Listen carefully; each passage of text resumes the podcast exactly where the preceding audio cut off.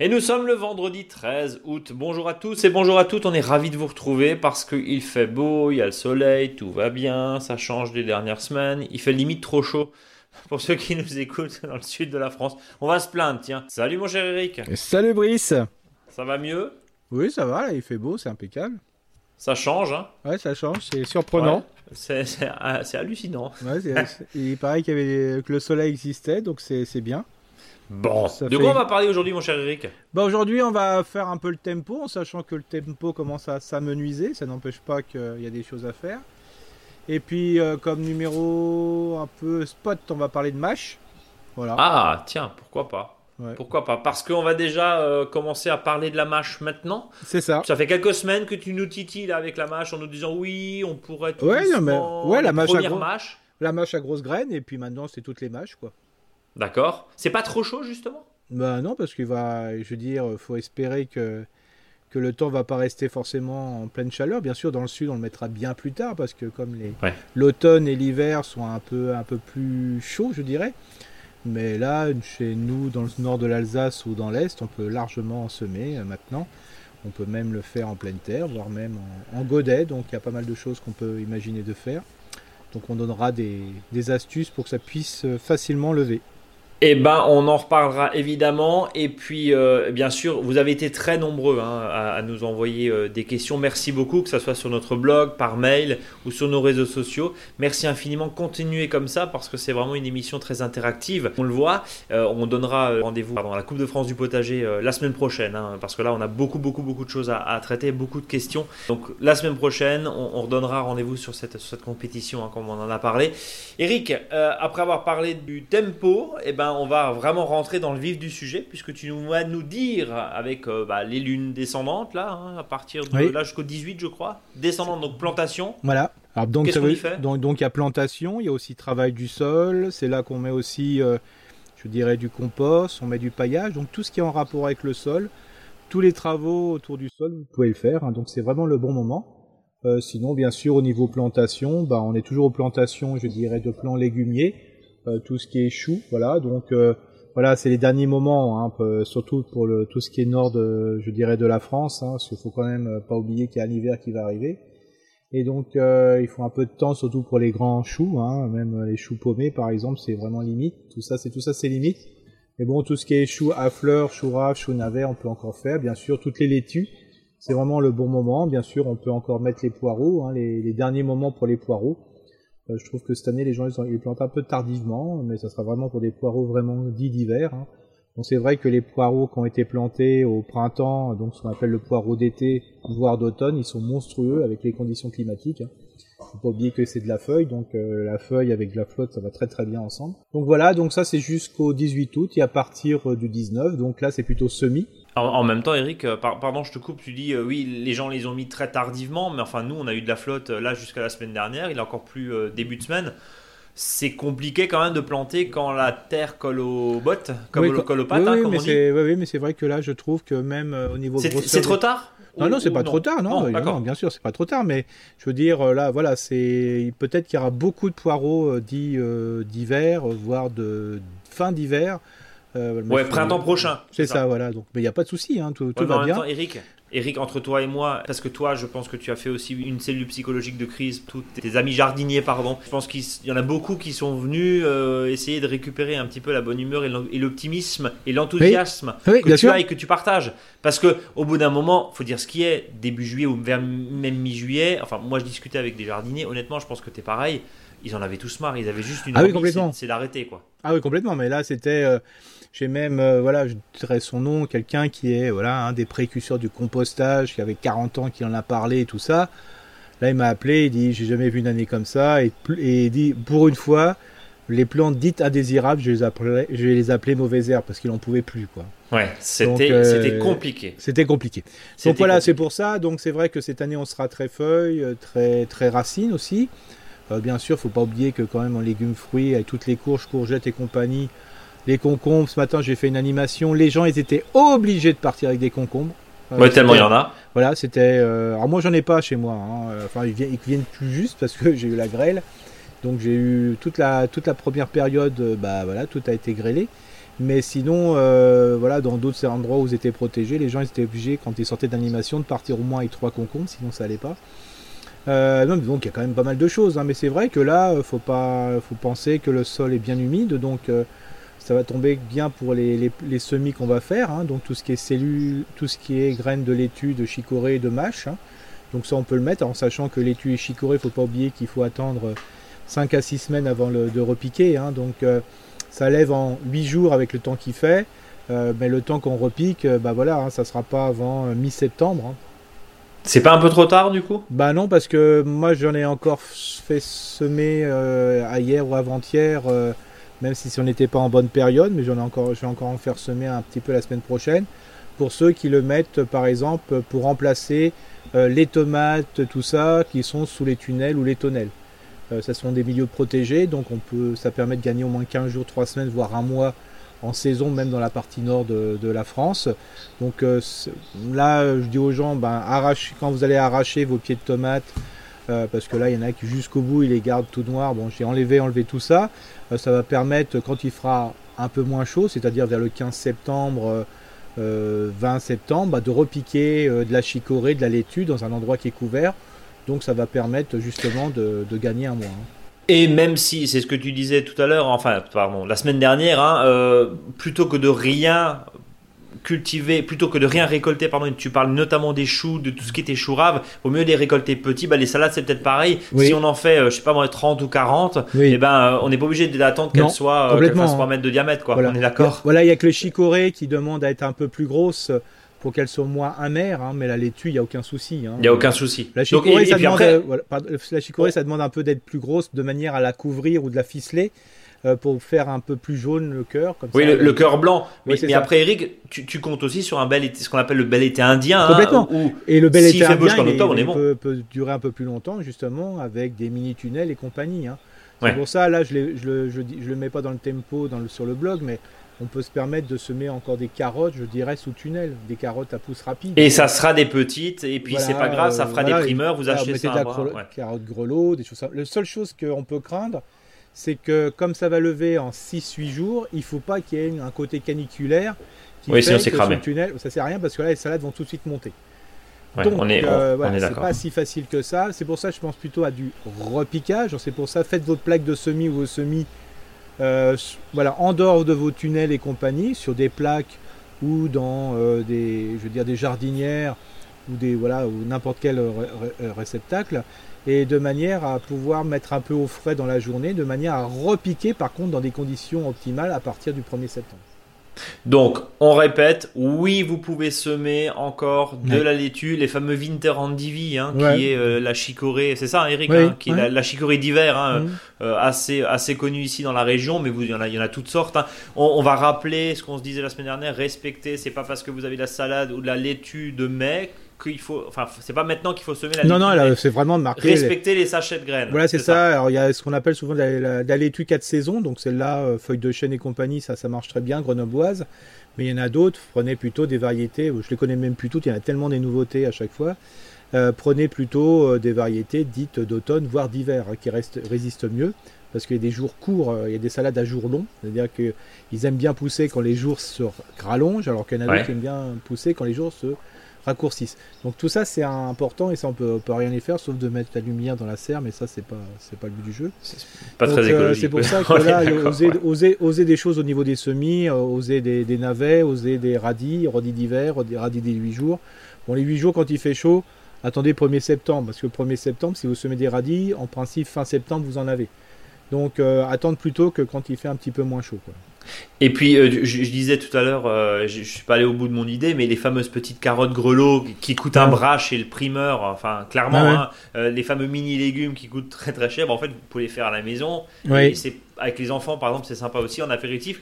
Et, ça réinvente aussi un petit peu mhm. la façon de jardiner en ayant des légumes un peu nains, hein, des, petits légumes, des jeux légumes. C'est hein, fameux. C'est un peu l'esprit des jeunes pousses. Bon, maintenant, je pense que c'est trop tard pour les, pour les betteraves, mais il y a quelques semaines, tu nous disais, bah, semez des betteraves parce que au pire, ça vous fait des petites betteraves toutes gentilles à manger, toutes sympas. Et puis au pire, ça vous fait des feuilles mhm. que vous pouvez utiliser dans la salade. Là aussi, on détourne un petit peu parce que, bah, forcément, qu'il faut rebondir vu la situation. Et, d'ailleurs, situation très criante hein, dans, les différents messages, dans vos différents messages dont on va parler dans, dans un instant, Eric. tiens, est-ce qu'au potager, on a fait le tour? Oui, le potager, on a vraiment fait le tour. Alors, un petit coup au verger. Euh, c'est on peut faire euh, de ce qu'on appelle du greffage en, écusson en ce moment. Hein. Euh, donc, c'est-à-dire que quand à partir du, 19 20, août, là, on peut faire du greffage en écusson sur les pommiers, les cerisiers, et compagnie. Tout le monde sait greffer, mais le meilleur des greffeurs, c'est celui qui greffe souvent. Hein. vous pouvez regarder des tutos un petit peu partout sur, sur, les, sur le site internet. Donc le principe, c'est de là en ce moment, c'est qu'une fois que le bois est aouté, c'est-à-dire que le bois est dormant, donc c'est à cette période-là, on prélève un œil sur un bois de l'année et cet œil, on le met sur un, sur un bois qui est un peu plus ancien en faisant une, une croix de manière à faire glisser l'œil. Euh, voilà, et puis après, euh, l'œil va coller sur le bois et ça va donner la, variété que vous souhaitez. Donc voilà, il y en a plein qui. Les, les cuissons, c'est vraiment le, le greffage qu'on fait en ce moment. On peut le faire aussi sur les rosiers et ainsi de suite. Donc greffage en écusson, arbre fruitier. Là, c'est maintenant, tu le dis, hein, dans, une dizaine de jours à peu près. Mm. Est-ce qu'il faut un matériel particulier, un, simple couteau très bien affûté? Oui, très bien. Euh, je dirais, il faut vraiment que le, avec un opinel, par exemple, hein, ça marcherait très bien. Voilà. Euh, parce qu'il faut vraiment un couteau qui soit fin au niveau de la lame et surtout bien affûté. Il y en a qui le font même avec un vieux rasoir, pas un rasoir jetable, hein, ça ça marche pas. Oui, bien sûr. Un rasoir, un rasoir de barbier, quoi. un rasoir papy mamie là. Euh, enfin surtout papy. Enfin surtout papy, j'espère. c'est ça, ouais. Et donc. Et donc ça c'est. On montage, comme voilà, on dit, mais par contre attention, euh, c'est voilà, c'est c'est un outil qui est qui est très tranchant. Alors je sais que certaines associations d'arboriculteurs euh, proposent des cours de taille dans toute la France. Euh, des cours de, greffage dans toute la France pour justement montrer ce que c'est que le greffage en écusson. De toute façon, en, août, on sait bien que les hein cuissons sont favorables. Hein. Ça c'est fait. C'est fait, ça c'est fait. ça c'est fait. Donc euh, ça c'est c'est l'été, c'est pas grave. C'est l'été, Excusez-le. Excusez-moi, excusez-moi, j'ai eu un petit moment.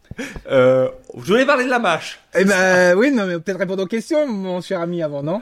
Euh, on va répondre aux questions. Merci, merci de, rapporter un petit peu de sérieux et de piloter cette émission qui part un petit peu dans tous les sens. Effectivement, on va parler des, des questions avant de parler de ta mâche, Eric. Oui. Alors il y a Tiffany qui nous dit j'ai un potager en Haute-Savoie à 1000 mètres d'altitude qui nous laisse un timing assez court pour quelques récoltes entre, entre deux gelées. Intéressant aussi mhm. le, jardinage de montagne, si je peux dire. On en parle, on en parle peut-être pas assez souvent dans, notre, dans notre émission, mais, mais c'est vrai, on essaie de couvrir à peu près tous les zones. Et, là, Tiffany est un, très bon exemple. Si je veux créer un espace fraise sur un terrain en friche pour l'année suivante, est-ce que je dois les mettre maintenant cet automne, au printemps, avec quel type de plan euh, Des plans frigo, des modes, des racines nues et quelle couverture? Si besoin, euh, il y en a pour la neige. Euh, mon grand-père réalisait un paillage de fougères fraîches au pied des choux, des poireaux et autres légumes d'hiver. Sauriez-vous me dire si cela était pertinent? Et si oui, comment le mettre en œuvre? Merci beaucoup d'avance. Merci Tiffany. Alors déjà, un, oui, merci Tiffany déjà. deux, c'est important de, faire les, les les planches de fraisier, quand je dis planche, dire un parterre de fraisier, que ce soit sur une ligne ou sur plusieurs lignes. Euh, donc c'est vraiment la très bonne, période en ce moment jusqu'à début octobre. Euh, ça permet aux pieds de bien s'enraciner, voire de se développer. Comme ça, ils seront beaucoup plus forts euh, au printemps.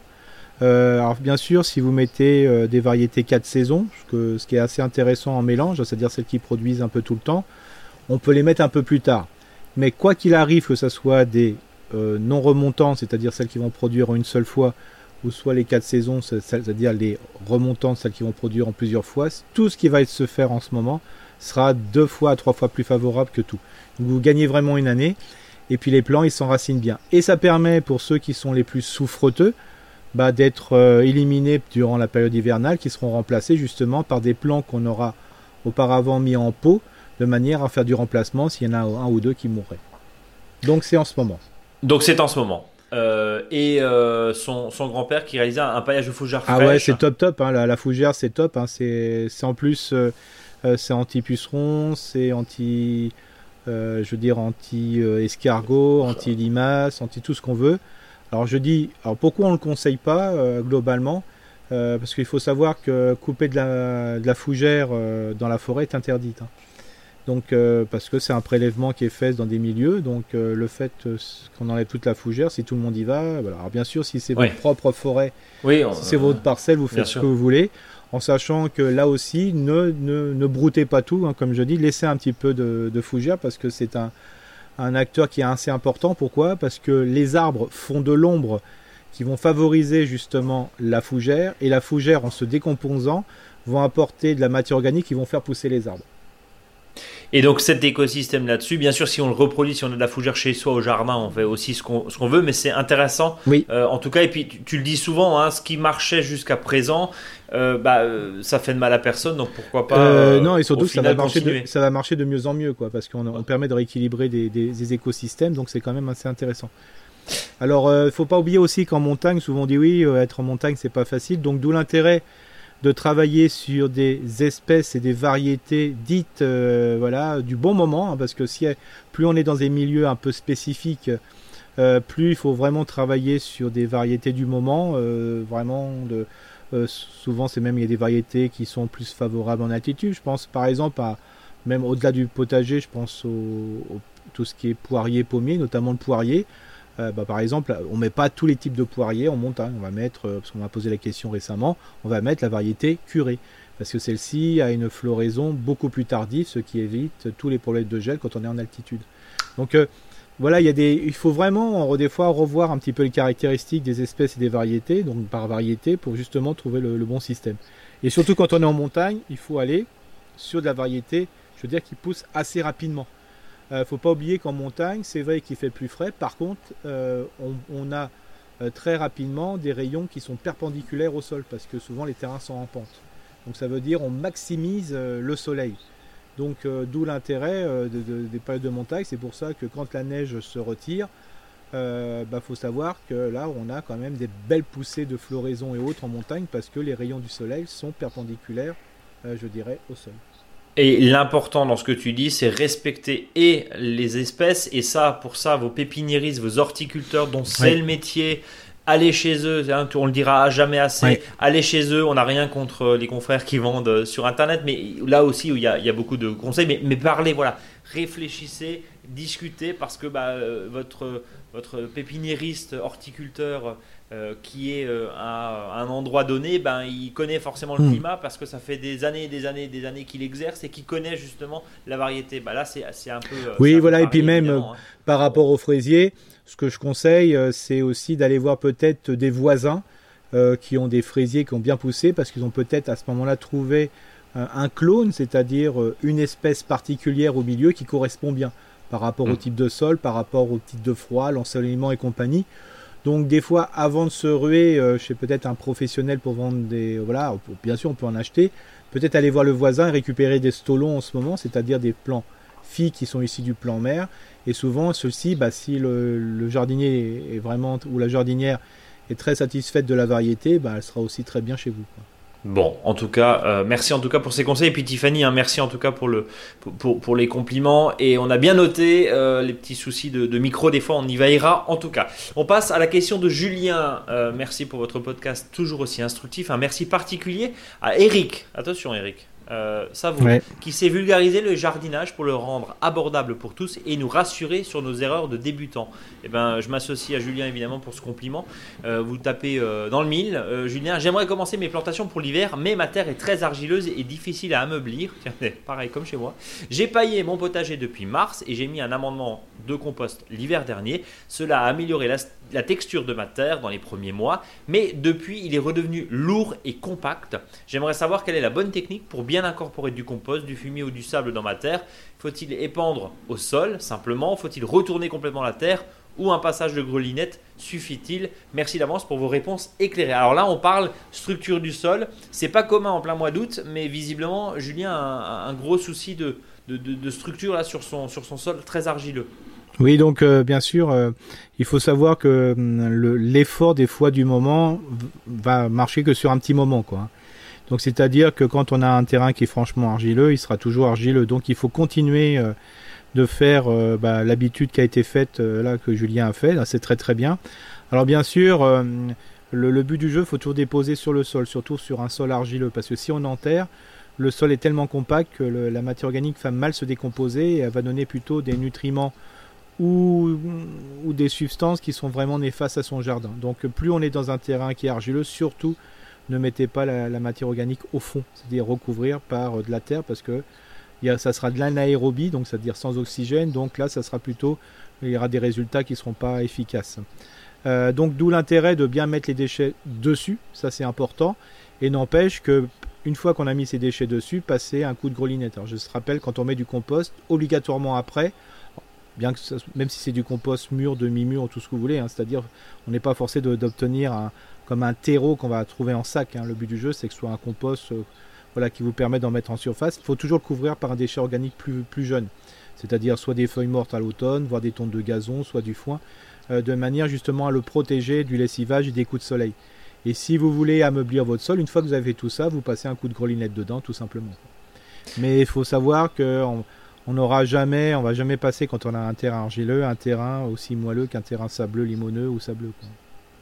Euh, oui, ou alors euh, par plusieurs apports, Eric. C'est ça, voilà. Mais, au, bout mais, mais, pas, mais pas en année une, quoi. C'est ça, pas en année une. Hein, faut, c'est, on pense toujours à 10-15 ans, donc voilà. Mais, mais petit à petit. Ah ouais. Et, donc petit à petit, je dirais, le, le sol va, va s'améliorer. Hein. Faut... Il y a des gens des fois qui récupèrent des terrains, ils disent ah oui il est super mon terrain, mais il faut pas oublier qu'il y a les parents qui étaient dedans, il y a les grands-parents, voire plus. Donc euh, ça fait euh, des fois c'est la génération. Hein. Donc euh, une génération, bah, même si on prend une demi-génération 25 ans, vous voyez, donc c'est 25 ans de travaux d'avant qui vont permettre d'avoir un terrain qui a meublé et compagnie. Et puis je vais volontairement forcer le trait et, dire quelque chose de très utopique, mais à part décaisser sur 35 cm, 40 cm et mettre du, terreau en sac, enfin je veux dire voilà, c'est, oui, voilà.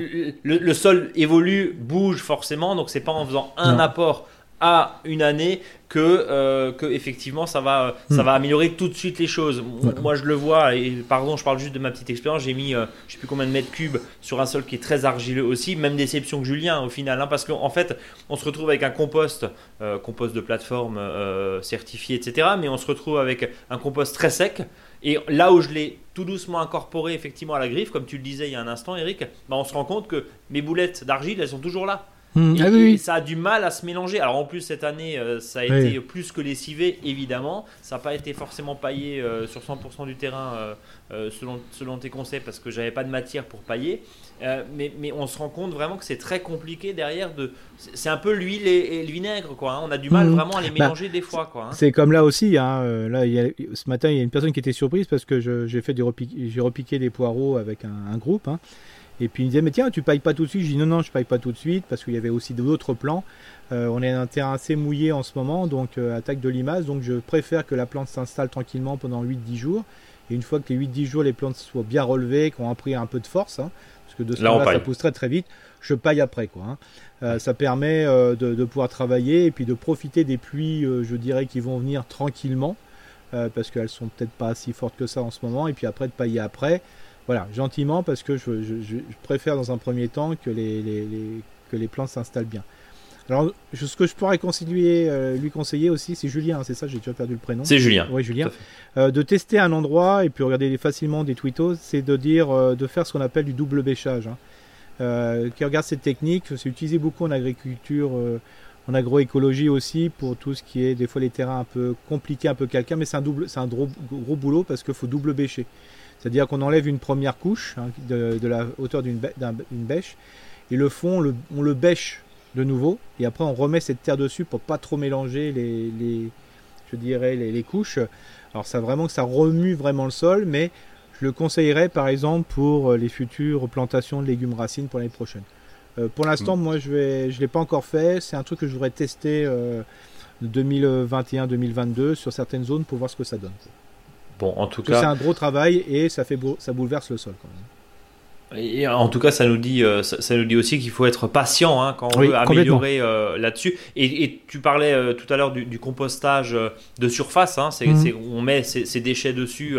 Alors évidemment, bon, selon le style, puisqu'il ne s'agit pas forcément de faire, j'allais dire, une déchetterie à ciel ouvert, c'est pas forcément souhaitable quand on a le voisin qui, qui est pas très loin. Et puis pour des raisons esthétiques aussi, puis bah Forcément, quand il fait chaud, hein, c'est pas la même, euh, mayonnaise que quand il fait froid euh, en hiver. En, été, euh, quand on commence à mettre des déchets, je parle des déchets de cuisine, hein, des déchets d'épluchure, etc., bah, il y, a vite des mouches qui peuvent apparaître. Mais, voilà, à, vous d'inventer le style. Mais risque que tu disais aussi, c'est que progressivement, en paillant, en paillant, en compostant en surface, comme tu le disais, la texture, la structure pardon, du, du sol va progressivement s'améliorer, mais il ne faut pas être pressé malheureusement. C'est ça, et, et on peut pas planter tout partout. Et on peut pas planter tout partout aussi, on est, on est d'accord. Et puis après, oui, intéressant, c'est-à-dire que si jusqu'à présent, je ne sais pas, votre terre était une terre à haricots et que bah, progressivement elle va changer et par exemple le haricot ne s'y euh, plaira plus, bah, ça va être malheureusement peut-être un, un, un, bien pour un mal et inversement. C'est ça.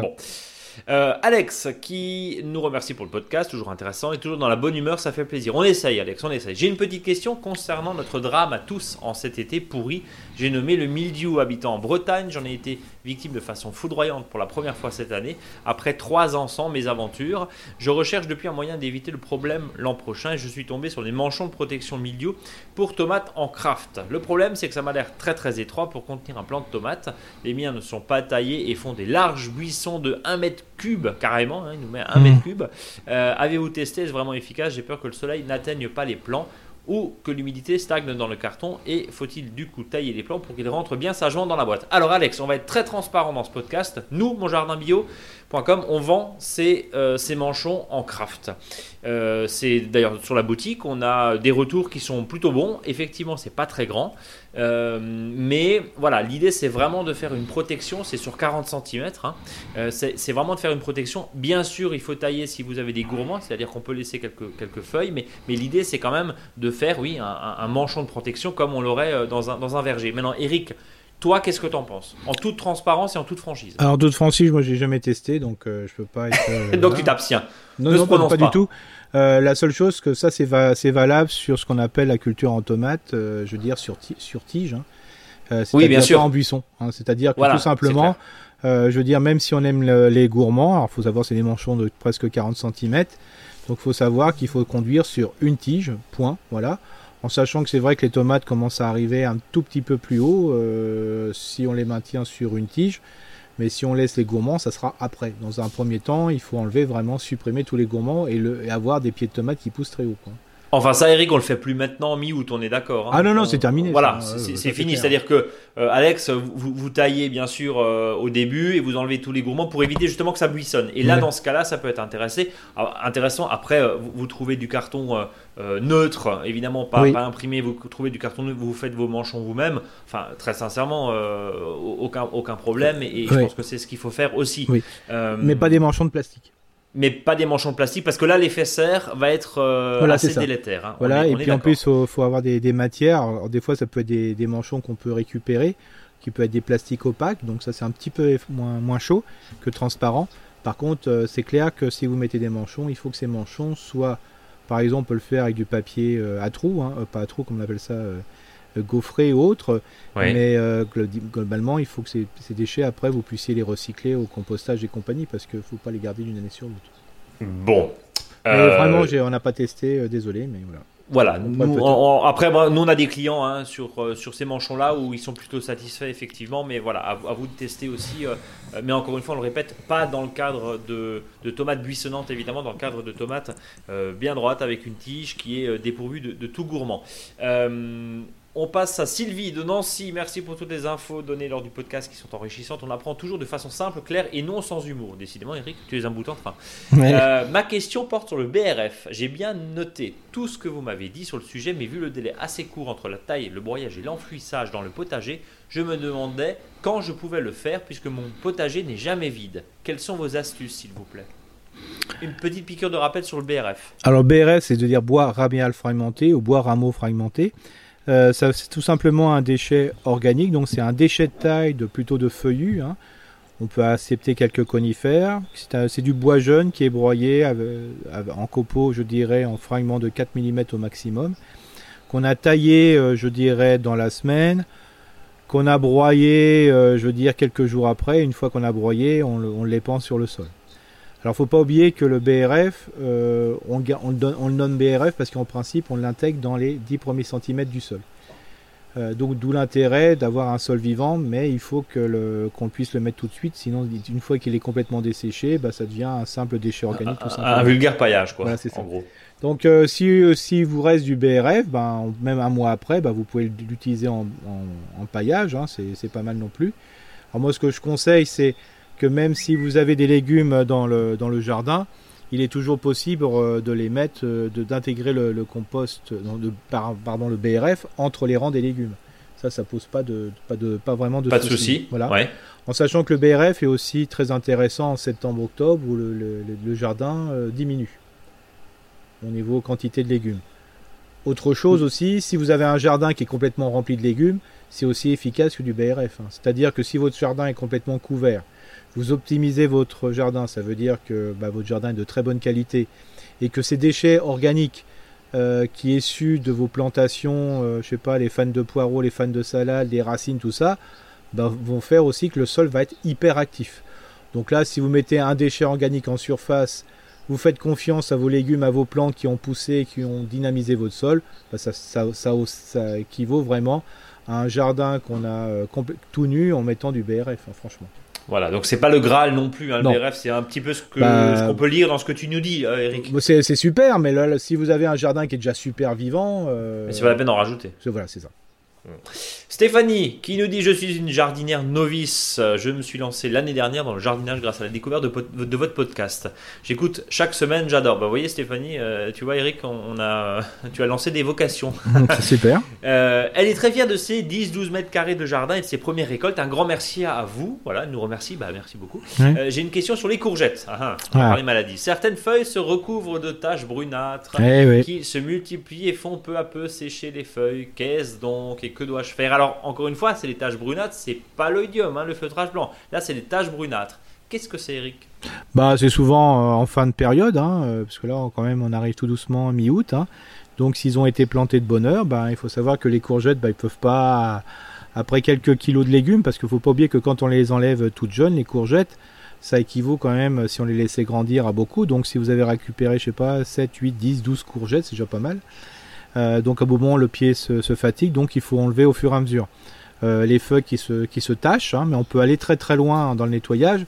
D'où notre conseil aussi de dire, bah, quand on est fin juin, ressemer des courgettes de manière à pouvoir replanter. C'est ce que j'allais euh, dire. Voilà, on ressème. on ressème. C'est pour ça que ce que je pourrais conseiller pour l'année prochaine, c'est de voilà de, de, de, semer de très bonne heure des courgettes, puis après d'en semer une deuxième, une deuxième quantité. On est d'accord, la mi-août, ça sert plus à rien, Eric. Euh, là, non, c'est terminé. Là. Sauf si vraiment on était sous serre et si on est en Espagne, non, je plaisante. Mais le, truc là, c'est non, non, ça c'est là, faut profiter d'autres courges qui vont arriver là, qui sont un peu plus tardives, mais on ressème plus du tout de cucurbitacées. Bon, plus de cucurbitacées. Mais, c'est souvent ce qui va se passer sur les, sur tout ce qui est les légumes, euh, courges, c'est-à-dire non, non rampantes. Hein, euh, euh, c'est que là, il va y avoir aussi de l'oïdium qui va s'installer, donc enlever au fur et à mesure les, les, feuilles qui se, qui se tachent. Euh, et, puis après, bon, c'est vrai que c'est frustrant parce qu'il faut beaucoup de temps, hein, surtout quand on fait ses plans. Hein, il faut, il faut, il faut semer la courgette. Voilà, ça prend du temps à fleurir. En plus cette année, c'était très très compliqué. Euh, c'était euh, sous l'eau. Après, il n'y a pas eu de soleil, donc il n'y a pas eu d'abeilles, il n'y a pas eu de pollinisation, des mauvaises. Enfin, des enfin maintenant, les courgettes sont à fond là, ça produit. Qui avoir, oui, mais, mais, mais, hein. derrière, finalement, le pic il retombe assez rapidement parce que si on bascule dans des pieds qui sont très épuisés, qui ont quand même pris cher, comme on dit, ces dernières semaines bah, c'est vrai que la saison de courgettes, elle n'est pas forcément. Euh, elle arrive tout en même temps, mais elle arrive ça. D'où l'important aussi d'échelonner et de, et de hmm. faire une, saison 2 à partir de fin juin. Euh, sur des ressemis de courgettes. Alors là, justement, il y a des gens qui ont des plein de courgettes. Alors moi, je leur disais, mais attendez, ce que vous faites, vous les coupez en petits morceaux. Euh, si vous avez la chance d'avoir un congélateur, bah, mettez-les au congélateur comme ça, hein, sans faire blanchir et compagnie. Euh, ça va pas servir bien sûr forcément pour faire une ratatouille après, mais plutôt ça peut faire des sacs euh, qui vont servir à faire de la soupe. Hein. La soupe le truc tout, le truc tout bête, hein, vous prenez une vous prenez un sac de courgettes que vous avez mis au congélo, vous mettez un type a réfrigéré euh, Samos, euh, Kiri, je vais vous donner trois marques là. Et puis, et puis vous passez, vous mettez un peu de sel et un truc comme ça, vous mettez ça, euh, vous faites ça cuire tout ça, vous faites une soupe, c'est génial quoi. Eric cuisine, tiens pourquoi pas, on va lancer un nouveau podcast sur la cuisine, la cuisine du jardin. Non mais c'est très bien, très très, très bien. blague à part, oui, enfin remarque des certaines tomates, peut-être pas cette année, mais les, certaines tomates se gardent quand même euh, dans un cellier, dans une cave assez tardivement. Et au mois d'octobre-novembre, on peut encore faire éventuellement des ratatouilles. Ah oui, oui. Avec justement ces, ces courgettes euh, qu'on a, qu'on a mis dedans. Pourquoi pas? Il faut savoir qu'une courgette se garde trois mois. Une courgette adulte, hein. c'est-à-dire une fois qu'elle est passée du vert tendre à la couleur vert foncé. Euh, une courgette, c'est trois mois, mais pas au-delà. et on en discutera, vous verrez sur certaines courges. par exemple, les courges spaghetti, c'est. on les récolte au mois de septembre-octobre et en mai-juin, on les a encore. Bon, eh ben, euh, ça c'est dit. On va terminer avec la dernière question de ce podcast, Eric, parce qu'on va parler du dossier MASH, hein, évidemment. Euh, c'est Virginia qui vient de nous envoyer un, message et qui nous dit encore merci pour votre formidable podcast. Bah, C'était en plein enregistrement, vous voyez, donc euh, presque en direct, comme on dit. Pour changer des tomates, je souhaiterais poser une question concernant les brocolis. C'est une première expérience que j'ai faite cette année, variété Early Purple. Je les ai semés en mars sous abri, repiqués en avril et en mai en pleine terre. J'étais très contente de moi car tous les plants ont pris, mais je ne vois pas pousser, je ne vois pousser que des feuilles avec un tronc plutôt costaud et je me demande si un jour je peux espérer cueillir des brocolis ou si j'ai loupé quelque chose. En attendant, ils prennent beaucoup de place dans mon petit potager de banlieue sud de Paris. Merci à vous. Si vous prenez ma question, bah, on essaie de prendre tout le monde. Voilà Virginia. Bah, Eric va vous répondre. Euh, est-ce que Virginia a mal fait quelque chose ou c'est juste non, pas du, euh, pas du le brocoli qui est un peu capricieux? Qui était un petit peu capricieux, mais il faut savoir que tout légume va fleurir. Donc ça veut dire que bah, et plus le légume en principe euh, a une force euh, euh, assez fort, plus il y aura des beaucoup de fleurs, hein, parce que ça c'est proportionnel à chaque fois. Hein. donc ça veut dire que tout simplement, ben, quand les températures là vont baisser et quand ça sera le mois de septembre, à mon avis, elle aura plein plein plein plein de brocolis. Bon, donc courage Virginia, n'hésitez pas. Je profite de, de, de, son, de son intervention. Euh, pour dire que surtout si elle récolte des brocolis, même si la, masse végétale lui paraît complètement exubérante, qu'elle ne cueille que le, fruit, hein, enfin la fleur pour faire simple, euh, vraiment le bouton, mais pas plus, pas plus loin. Et de, laisser cette masse de, verdure dans son jardin, euh, quitte à la laisser passer tout l'hiver. Et au printemps, ça va refleurir parce que le brocoli va, remettre des floraisons pour se reproduire. Et à ce moment-là, le cisaillera et, et c'est comme si elle faisait du BRF. Et intéressant aussi, on fait, on en parlait je crois la semaine dernière ou, il y a 15 jours, les brocolis, on peut faire 3-4 récoltes. Alors évidemment, c'est pas les grosses belles fleurs hein, qu'on va chercher chez le maraîcher, évidemment, mm. mais, mais voilà, pour faire un gratin dans une sauce béchamel, là c'est moi qui. ça passe très bien. Et, euh, c'est tout tendre. Là aussi, attention parce que le brocoli, les choux-fleurs hein, qui arrivent des fois à maturité ici, il faut vraiment, faut vraiment guetter la bascule hein, parce que euh, là, surtout quand il fait chaud, ça peut très vite monter en fleurs. là, aujourd'hui, là, mi-août, donc à surveiller, et c'est ce qu'on disait au début de cette émission, quitte à pas avoir beaucoup, beaucoup de brocoli, il vaut mieux avoir du sain et du bon plutôt qu'un brocoli qui est monté en fleurs en l'espace de 48 heures. Complètement. Bon, on est presque d'accord en fait finalement. Oui, c'est bon. Euh, oui, c'est bon, c'est pas mal. Ouais, c'est bien. Bon, alors ça va. Euh, on passe au dossier mâche? Oui, la mâche. Alors, la, mâche, c'est super parce que c'est le moment de, vraiment de, la semer et c'est vraiment la salade qui passe tout l'hiver. Donc ça, c'est vraiment très intéressant. Et la mâche, elle aime bien quand les jours, la durée des jours diminue. C'est pour ça que c'est rare d'avoir de la mâche euh, pendant la période, je dirais, euh, printanière et estivale. Donc c'est pour ça les jours diminuent, la, durée de jour aussi, donc c'est une période favorable à la mâche. La mâche, elle aime tous les sols. Le seul chose, c'est qu'il faut que le sol soit dur. Alors bien sûr, si vous faites de la mâche sur une terrasse, ça ne germera pas. Hein. Quand je dis un sol ferme, ça veut dire euh, un sol, vous n'avez pas besoin de, greliner ni de, de, décompacter, sauf vraiment si c'est un terrain argileux. Et encore. Il faut vraiment que le, sol soit assez tassé. C'est pour ça que des fois ça arrive que de la mâche pousse dans votre chemin. Alors qu'est-ce que c'est ou chemin ou le sentier? C'est-à-dire entre vos plates-bandes. Si vous avez eu de la mâche qui s'est ressemée, des fois la mâche ne, se ressème pas dans votre plate-bande, mais dans le sentier où vous marchez tous les jours. Tout simplement parce que la mâche adore un sol qui est euh, vraiment assez ferme. C'est pour ça que dans la vigne, par exemple, ce qu'on appelle la doucette, hein, euh, cette mâche qui vient spontanément, bah faut savoir que souvent la, mâche vient même au passage du tracteur. Hein. donc c'est pas c'est pas un gros souci. Euh, surtout ce qui est intéressant, c'est que la mâche, il faut vraiment la semer assez claire. Alors c'est sûr que si vous la semez en ligne, c'est beaucoup plus simple parce que simple parce que vous faites un sillon à peine, euh, je veux à peine profond, 5, 5 mm à 1 cm, et vous mettez une graine, graine par graine. Alors ça, je conseille vraiment, hein. c'est-à-dire perdre du temps là pour gagner du temps à la récolte. Euh, c'est-à-dire une graine tous les 10 cm, ça paraît surnaturel. quand on voit le paquet de graines, vous allez faire quelques rangs, surtout vous les séparer entre 15 et 20 cm, mais ça vaut vraiment le coup de le faire. Euh, comme ça, vous aurez une mâche qui va vraiment bien se développer et ça sera beaucoup plus facile quand vous allez récolter. Elle sera beaucoup moins sale parce que moins enfouie. Et c'est vrai que souvent la mâche, euh, je veux dire, quand elle est trop serrée, elle pousse très très mal. Mais Eric, est-ce que ça veut dire que finalement, dans les rangées, pas sur les monticules, hein, mais dans les rangées, c'est-à-dire la partie inférieure de mes haricots, une fois que je les ai cisaillés ou éventuellement arrachés, je peux semer de la mâche à cet endroit-là qui est par définition bien tassé puisque j'ai marché dessus pour pouvoir récolter mes haricots. Est-ce que c'est une bonne chose C'est une bonne chose, je dirais même, on peut couper les choses, c'est-à-dire que dans les haricots qui auront été cisaillés, euh, on prend son petit plantoir, on met ses poireaux en ce moment dans, le, bah dans, le, dans le monticule pour faire ça. En plus, légumes feuilles suite à euh, légumes euh, graines, parfait. Voilà, pas de concurrence avec la mâche parce que c'est un légume feuille qui est plutôt dressant. La mhm. mâche, ça sera en contrebas. Donc voilà, on a tout gagné, c'est-à-dire sans rien faire. Ça, c'était vraiment l'exercice de ce matin qu'on a fait. Et c'est un groupe d'un public spécifique. Et je leur disais toujours, quand on récolte, il faut planter euh, ou semer. Alors ça, c'était au début, euh, ça a été un peu particulier. Bah, par exemple, ce matin, on a arraché les pommes de terre à un endroit. Le sol était hyper meuble. Mais alors, euh, super meuble parce que on a cherché les pommes de terre.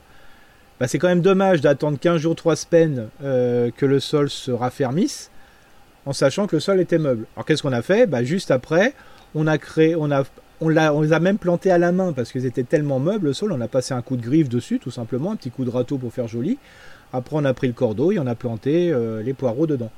Ben, on a planté les poireaux sans plantoir. On les a plantés en creusant avec la main. On a mis le poireau dedans. Ben, là, je peux vous assurer que ben, une fois qu'on a déterré les pommes de terre, quand on est parti, en fin de compte, le, terrain planté de pommes de terre était aussi était planté. Euh, donc c'était euh, là, c'est, on, faut essayer de faire au maximum. Quand vous avez les, haricots, sachez qu'après l'haricot, le sol est meuble au niveau du pied de haricot. Ça serait dommage de ne pas l'utiliser. Ça. Donc, répète, après avoir récolté, il faut planter, c'est ça? C'est ça. On récolte, on plante. voilà, c'est-à-dire que quand on le découvre euh, planté, il faut qu'on quand on s'en aille, il soit aussi planté ou semé. Ça, c'est. Et puis ça permet aussi d'occuper le terrain, comme tu disais. À, ah oui, oui, et puis après, hein, profiter d'une situation de plantation. Là, par exemple, sur les poireaux, ben, on les, a les poireaux, au lieu de planter euh, tous les 20 ou 30 cm, je dirais, entre les rangs, on a mis presque 40 cm entre le rang, entre chaque rang. Pourquoi? Parce que auparavant, on avait fait des semis en, semis de, salade qu'on va repiquer entre les poireaux dans 4-5 semaines. Et la boucle est bouclée, comme dirait l'autre. Voilà. Bon.